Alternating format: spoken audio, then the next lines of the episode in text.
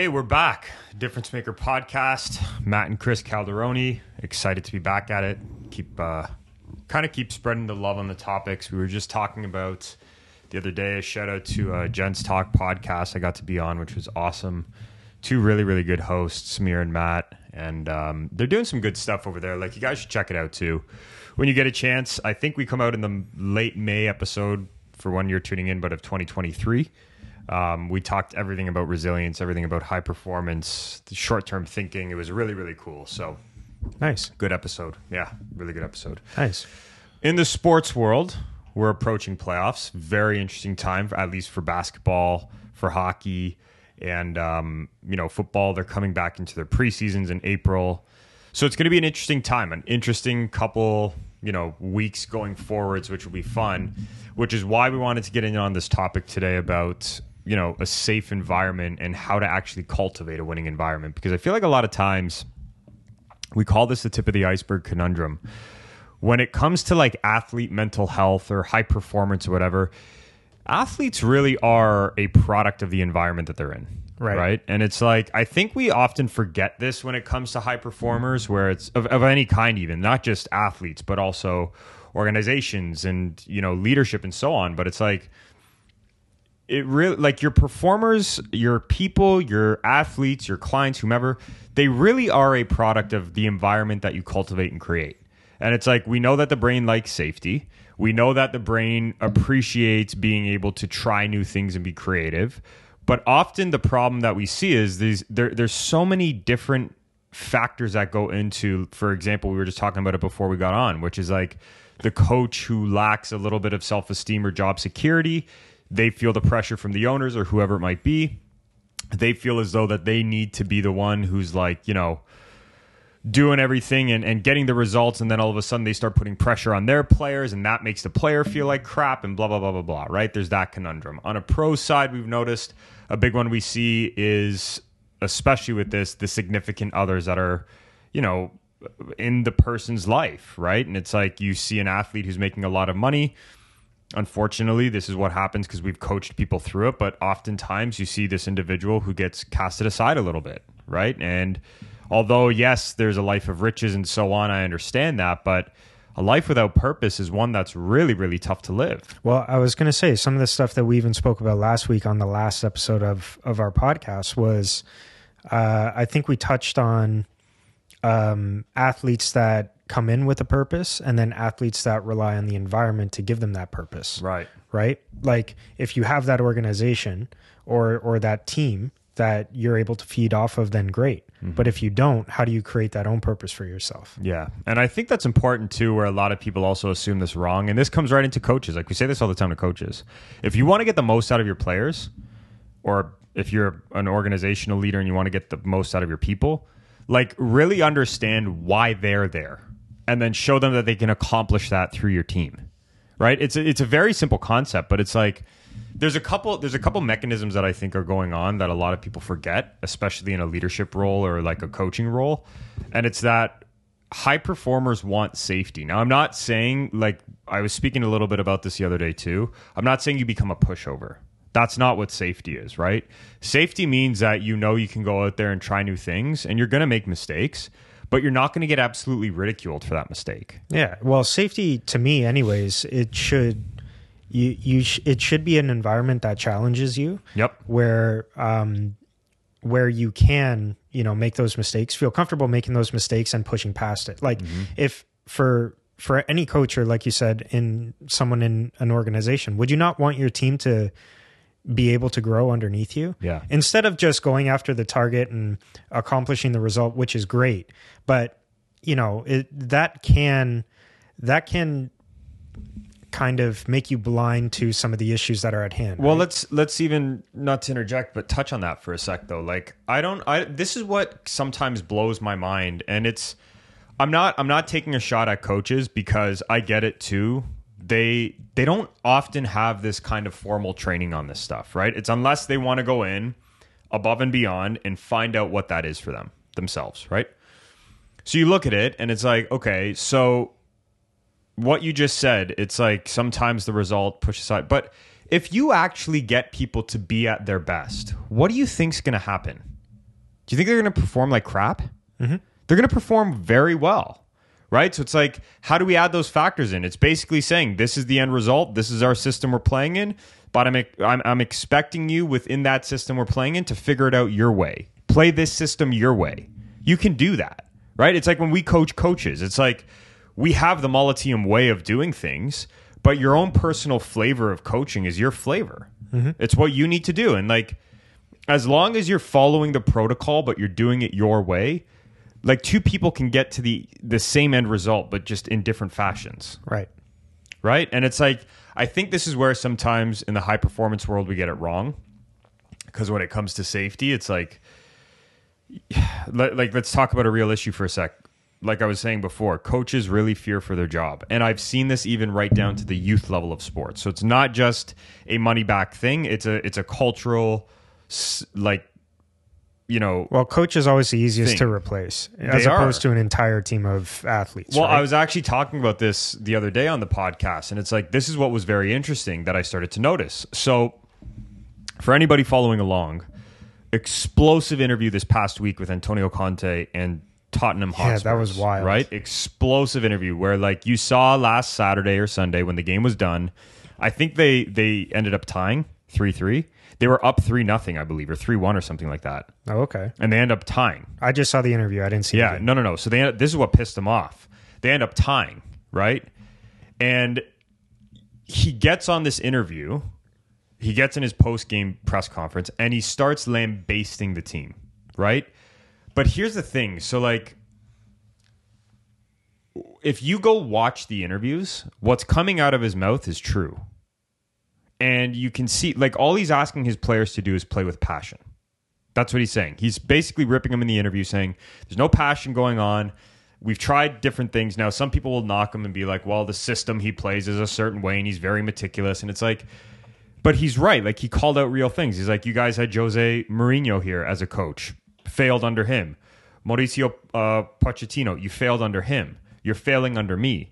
What, to your point, when is it going to be about the players and not the coach? Right? And i'm not i'm not dumping on players or coaches. My point is is like all of this plays in together right? And when you saw when you look at that interview you know exactly what i'm talking about. I guarantee you there's a man there who's stressed about keeping his job and his reputation. He probably didn't make training as enjoyable as he could for his people for his players just because he's under the gun. It probably to to your point before became all about winning only instead of here's how we're going to win with creativity. And as a result, you have players who feel like they're stuck in this cardboard system and they don't feel fun. They don't they don't feel that experience. And it's like that's what we're talking about when it comes to safety is cultivating an environment where people feel and you can let people be at their best for for how they want to do things. Yeah, so I think cultivating an, env- an environment is not just on the coach, but the organizational heads as a whole. Starts at the top. Like, like you can put all the where everyone always likes to put blame on on one thing, whether it be a group of players, one player, the coach, the staff, anything. Right? Every, no one wants to legitimately take responsibility for the thing, and then when somebody calls it out, then it's how dare mm. you know so fostering that environment to me anyways that comes from legitimately the top how do you want your coach to to handle the situations? Like how you um exemplify dealing with mistakes will go all the way down from from the business side of of sport down to the developmental side of sport. To me anyways let's that's talk about does. that for a sec though because that's important. Like how you deal with a mistake. So let's pretend you're right. Everything starts from the top right? If you have an owner who's in a spot and this is this is what's funny I've noticed about the ownership side of things too, or like the high end exec side. You can't fake this. Okay, so like I've seen I've seen and we see real world examples of this at the pro level where owners say one thing and do the opposite. That's faking it, right? Like you can say like we're all about the players, but if all of a sudden you're very quick to fire and you're not letting somebody implement a plan or whatever it might be, and then there's a pattern of that, hence in the case of Tottenham Hotspurs, with the exception of Pochettino, my point is you're going to see that you're going to lose that trust. Right. You are. Mm-hmm. So you can't say one thing and do the other. That's just basic human behavior. But yeah, it starts from the top. It starts from having somebody who understands, okay, let's look at this hierarchy for a second. The owners have to find the right managers who are going to then like in North American world the right general managers who's going to find the right kind of head coach who's going to find the right kind of system he needs to play or she needs to play who's going to then go off on one side and then on the other side find the right players that they're going to have right the coach also has to find a staff that also gets along now if the owner does it right and they have values that they stand by they should be passing those values down to the manager. The manager should be passing those values down to the coach. The coach should be passing those values down to their staff. Their staff and the coach should be passing those values down to their players. That's how you cultivate safety. It is a big undertaking. If you have an owner who doesn't preach this and doesn't have that mentality, and you have a coach who does, it's only going to be so long before the coach starts worrying about their job. See, and and that's where so where the owner starts to worry about their job because yes, they own the team, they can sell it at any mm-hmm. time, whatever the case may be. They can fire at any time. But that's where I think the fear comes in for from the owner's side. So okay, we take a look at okay, the owner's putting pressure on the coach to win. Why do we need that winning? Because we need the money mm-hmm. To go to the next level and the next level. So the money is putting the pressure on the owner, and the owner is getting pressure from yeah the money and whoever owns stocks in the club or whatever just- the case may be, and then it trickles down. And just to say though, but that's even a real thing. So like people tuning in might be like, well, that's just at the pro level. That's at the youth level too. no, one hundred percent. Right? What happens if you have a winning organization? Well, winning youth level? organization. I think even there was um, there was some article I think that recently came out against not against about the OJHL I think, and they were talking Mm-hmm. Ontario about, Junior Hockey League yeah for anybody. On- Ontario Junior Hockey League, and it was something along the lines of I didn't read the article, but the gist of what some people's comment commentary on it was um, it was that the OJHL was uh, child labor, unpaid child labor, or something like that. Hmm. But I did again. That was the title of it. If you go into it, when I believe someone broke it down, there, it's saying, okay, if the organization has players that get drafted, I believe there's a kickback from from the team down, right? Also at junior hockey levels in Ontario, Right. If you are a AAA organization and you get players drafted, I believe there's a kickback that comes to the club as well. Yes. So that's To- where eh, with sorry, one thing to say, but that in mind, they're trying to promote the development of players. That's what they were trying to do originally. yeah. Okay, go on. Yeah, and that's where again the pressure comes down and gives that those coaches from the owner from the organization. You got to win. You got to push. You got to do this. They're just necessarily sometimes, sometimes not all, but sometimes coaches going to find the best players of that age because they know it's such a tight mm-hmm. timeline. I don't have time to develop these kids over two or three years. Yeah. I don't have that. I have this what I have to do, this what I have to meet by this deadline. I'm just going to go out and find the player to do that. Mm-hmm. Now, some guys or some guys and girls, coaches, they can handle that pressure. Others can't. But you know what kills me about that though? Like this is where I think things are really broken, and this is why we keep saying like the safety starts from the top, right? So let's pretend I own a team, and let's pretend I know. So uh, let's let's play this in different scenarios. Let's pretend I I own a youth organization for sports. Okay, I'm a soccer owner. Let's say, and I know the end goal to attract them. I, I need to attract the most kids. Let's talk realistic financials, black and white for a second. More kids at your club, more money you make. Fair enough? Agree on that topic? Yep. Okay. Yep. Good. So you have enough players that are coming into your club now. How do you attract them? That's really what we're doing here. Right. Well, if I want to attract the most players to my club, here's what I'm going to do. First off, I'm going to try and find the best coaches mm-hmm. in their own specialty. If I'm an owner, if I'm an owner, I would do this the right way. I would find the best strength and conditioning group that I could possibly find at you know a rate that I need in the area and I would have them partner with the club. I would do the same for mental, I would do the same for nutrition, I would do the same for all those things. And it's like, "Matt, that's very expensive. Hold on." Okay. Now I have something to promote. We've got the best support staff in Pickering. Okay? Then I go out and now this becomes my recruiting tool. Hey, Bob from down the road and Sarah from down the street. This is the support staff you're going to have if you come to my club. This is what you're going to have. And on top of that, we've got some marketing we're doing. You're going to be able to bring some players. And the best part is, we are strictly focused on development here. Oh, no way, Matt. Great. So Bob goes and tells his friends, and Sarah tells her friends. And all of a sudden now, you've got different coaches that could potentially want to be this. At the end of the day, though, my one goal as an owner of a youth club is development. I want to build the best developmental hub possible for kids to come to. If you do that, your marketing A takes care of itself, your success B takes care of itself, and your coaches are happy, your staff's happy. You're giving them resource, right? What do we often see though at the youth level? Well, usually what happens is there's a set budget and we work within the budget. And I'm not I'm not trying to chop at any owners, but my point is I think you need to switch the mindset sometimes. It's like people the way that I know it goes right now is from a reaching out to clubs and having combos with them before mm-hmm. and also seeing you know our friends that we have who are doing it the right way not just because they're our friends but because we've had in-depth conversations about this. It's not let's look at the budget and see what we have room for this year. I understand when there's crunches but the good owners are looking at it saying instead of the budget what does my club need?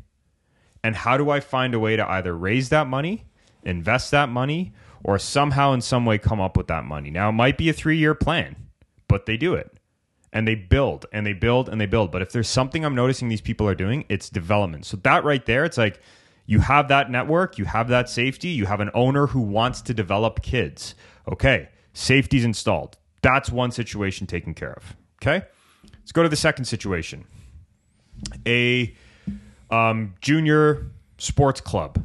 Okay, so junior sports club, let's say, is right before you get to the NCAA level. Same thing with the owners. I'm looking at it the exact same way. If I'm a junior sports club, yes, I want my organization to win. However, the money I'm making comes from the fans who are coming to watch my players, and I need to attract the best players and grow the best players so I can have people who want to come watch the best players before they go pro. How do I do that? Well, same thing. You can go back to the development side, right? Put the best developmental people in place. I understand you're running a business and you need to fill seats, but the truth is, at the end of the day, this is all a marketing game for these guys, right? And gals.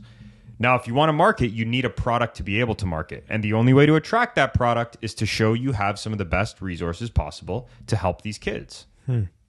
That's the mindset, right? Now, let's go to the pro level. This is a bit of a different animal. But the truth is, here's what we see on our side that a lot of owners don't see.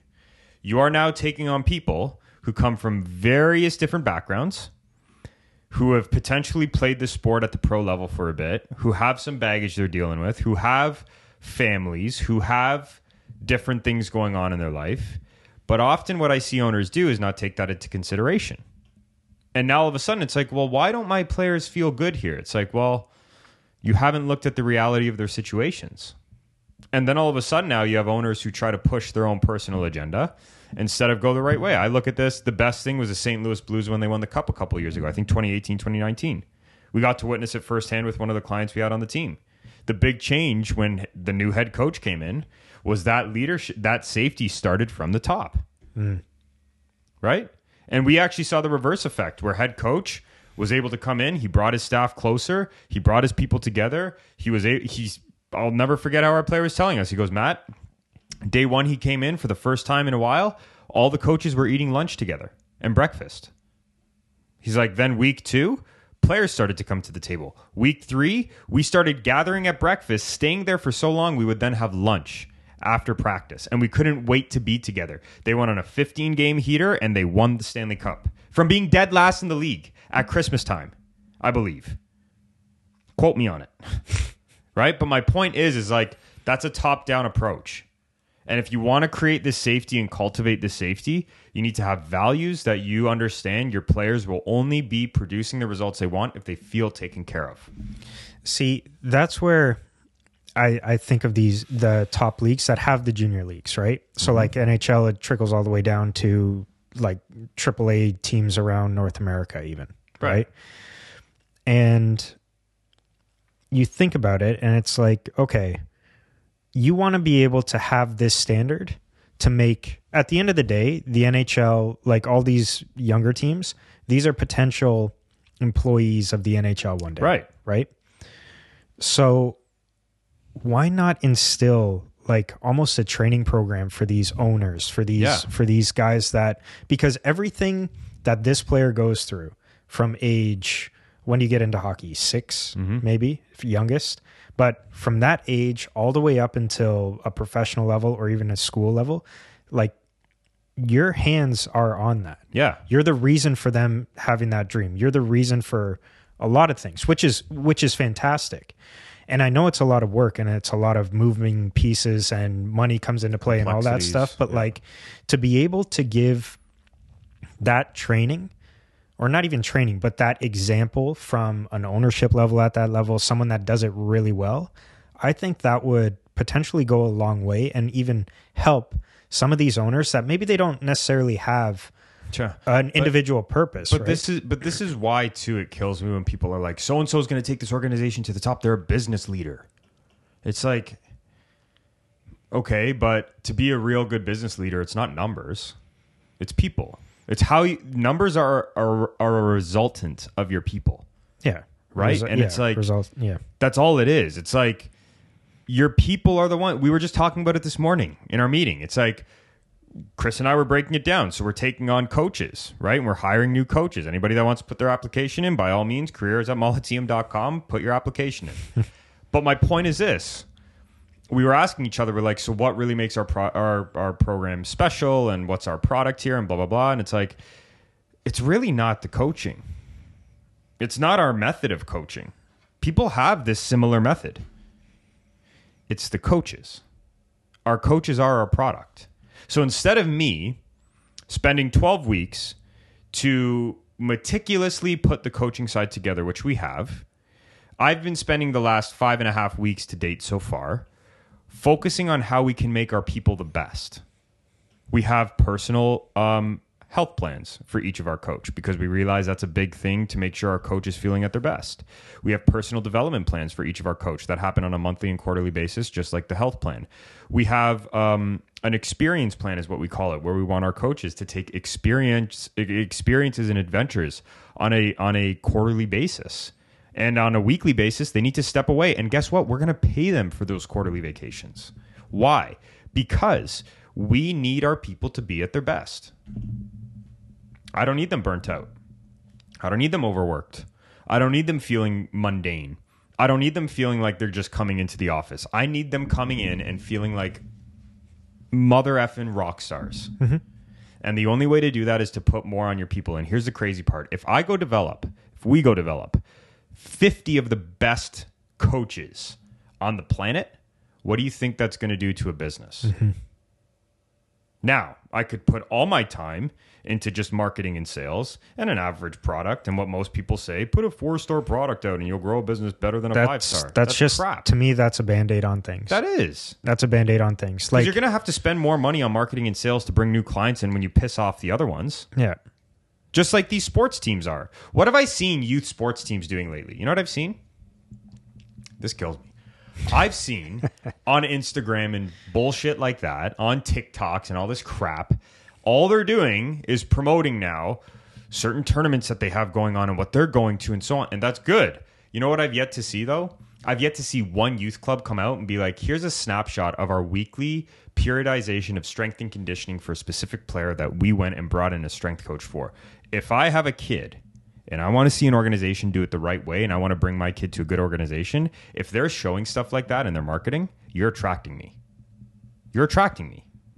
If I see you promoting sessions about how the nutritionist came in and decided to do a one-on-one sit down with every player in your club that you paid them for at the start of the year, and there's a small fee they they pay, and like let's say I don't know, hundred bucks for your consultation, and he or she comes up with a plan for you, and this and this and this, and I see them putting in that time, F, man, I'm to bring my kid to that club. And don't tell me it's not doable because we do it on our side. Don't tell me it's not doable. It's beyond doable. You know what's happening though? Greedy owners. Owners want to put more money in their pocket than they want to put into their people.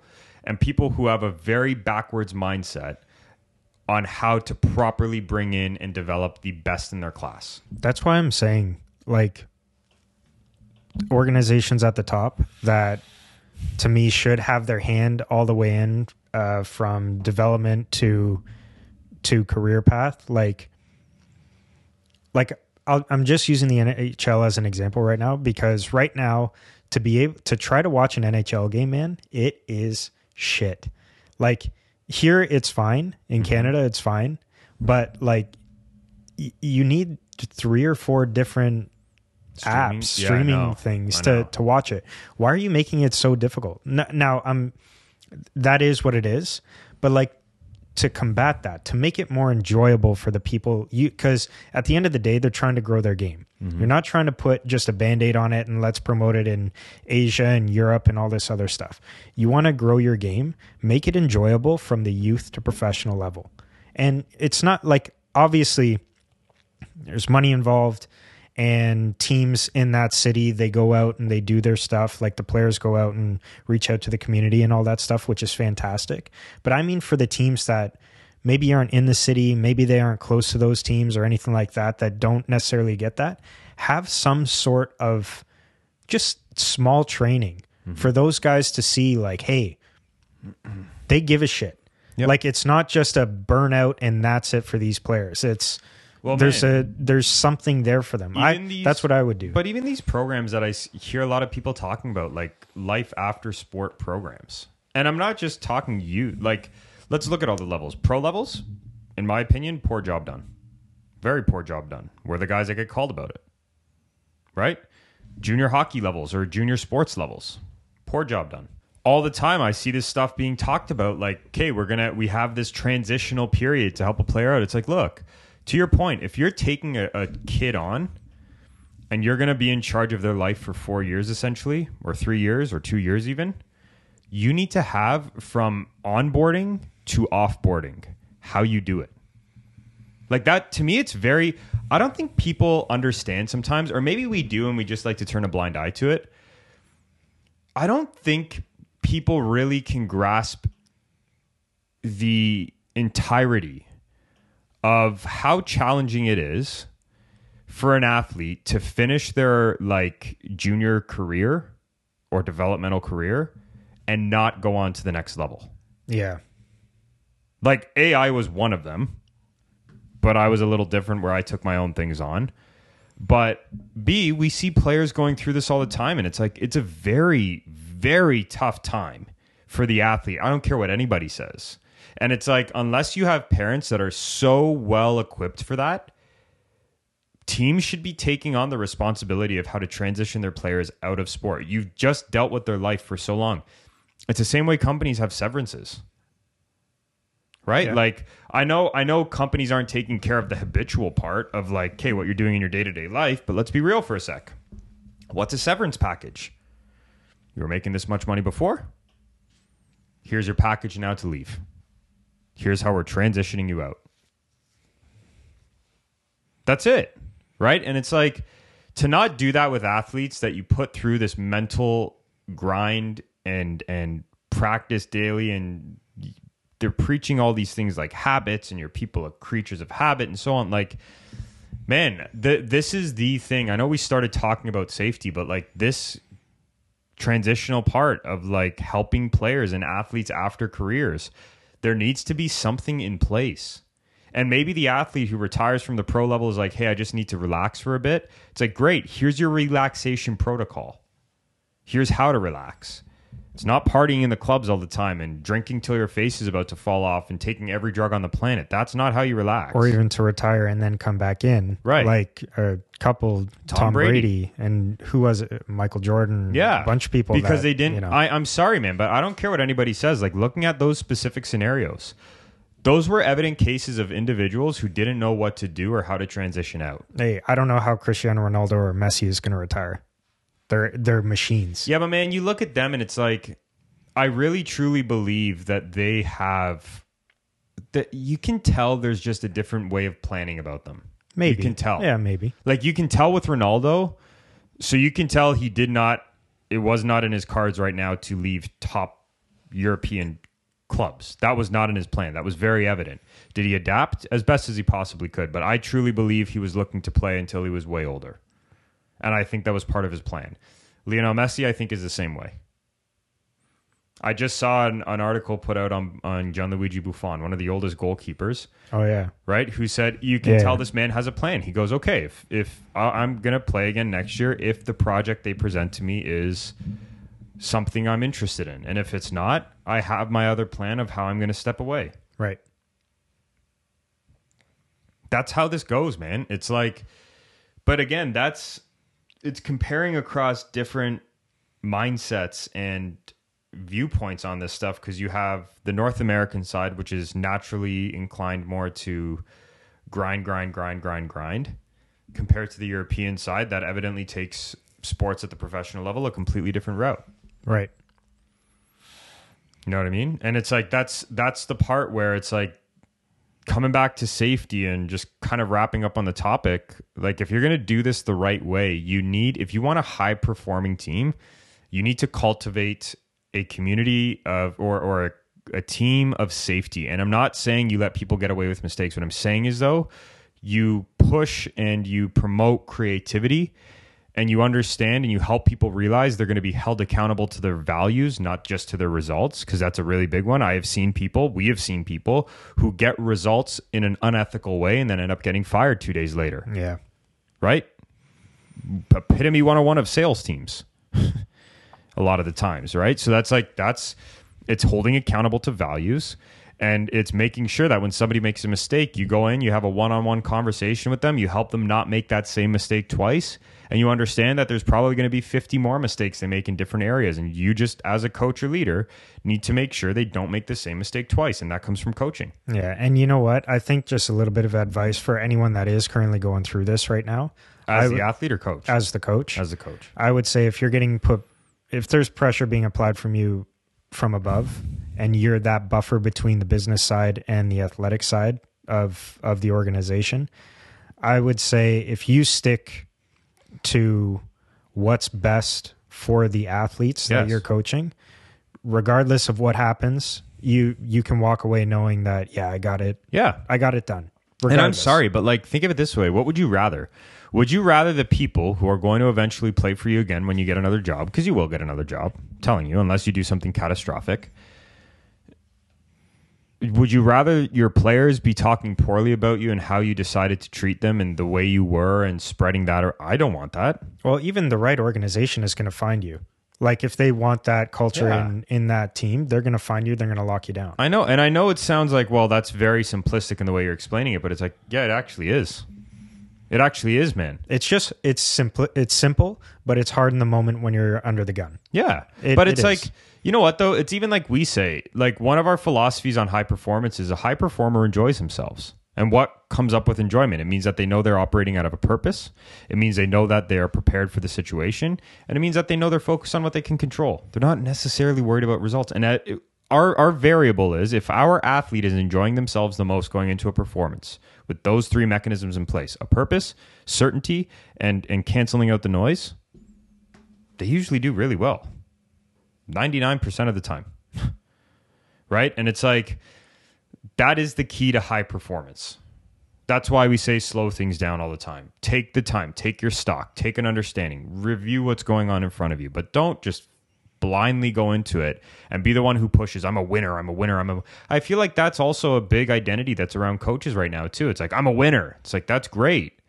Do you know how to win?